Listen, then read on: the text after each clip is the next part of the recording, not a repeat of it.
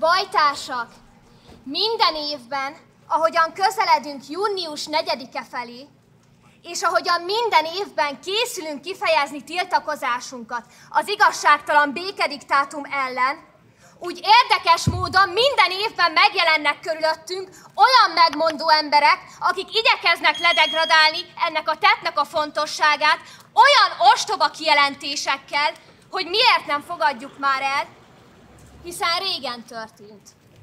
Vagy a legújabb és egyben a kedvencem, hogy csak azért, mert a szomszédban háború dúl, azt hisszük, hogy majd visszaadják nekünk Kárpátalját ingyen?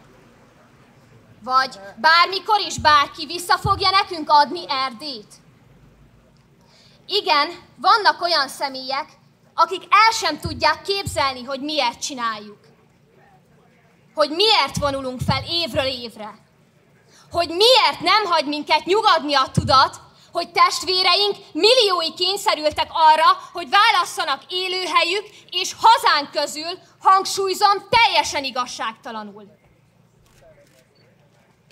Minket viszont egy percig sem érdekel, hogy ez száz éve történt.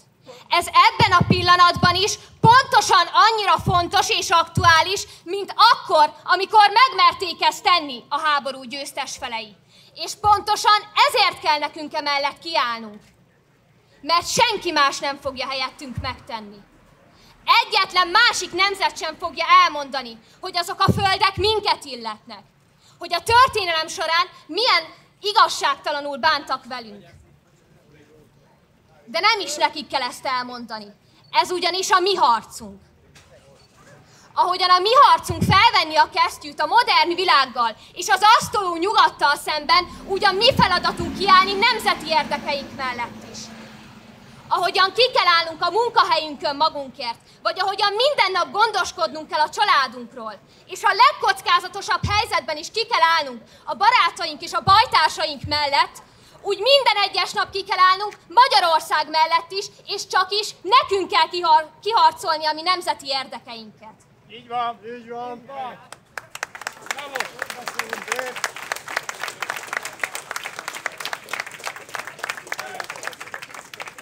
És egyébként, eddig nem értünk volna el semmit. 2001 óta folyamatosan van Trianon felvonulás, és mi folyamatosan itt vagyunk.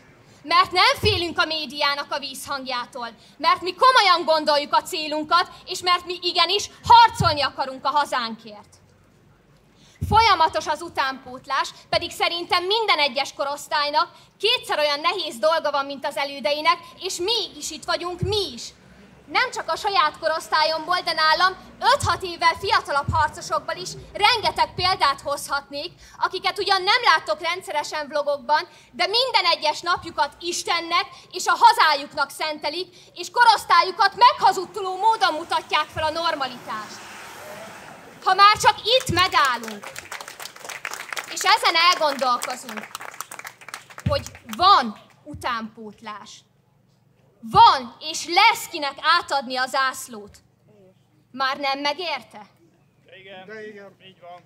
És az idő elavultságáról pedig csak annyit, hogy pontosan ugyanannyira illetnek meg mint a, minket azok a területek, mint amennyire 1920-ban illettek. És mi ezt soha nem fogjuk elfelejteni. Akkor sem, hogyha vannak ebben az országban olyanok, akik számára ez kellemetlen. Akik számára ez ódivatú, unalmas, vagy esetleg ijesztő. Emlékezni fogunk, és az első adandó alkalommal vissza fogjuk őket szerezni. És erre szeretnék mindenkit emlékeztetni a hatalmon lévő politikusoktól elkezdve a legutolsó ferdehajlamú liberálison keresztül a minden tisztességes erénytől rettegő átlagkommentelőig tényleg mindenkit, hogy amíg csak egyikünk is él, és mozog, és komolyan gondolja a célunkat, addig minden évben látni fognak minket Budapest utcáin, és minden évben emlékeztetni fogjuk rá őket, hogy magyarként mi mellett kellene nekik is kiállniuk. Mert bennünk megvan a kellő hazaszeretet, bátorság és becsületehez. És soha nem fogjuk feladni, fel a győzelemre. Yeah!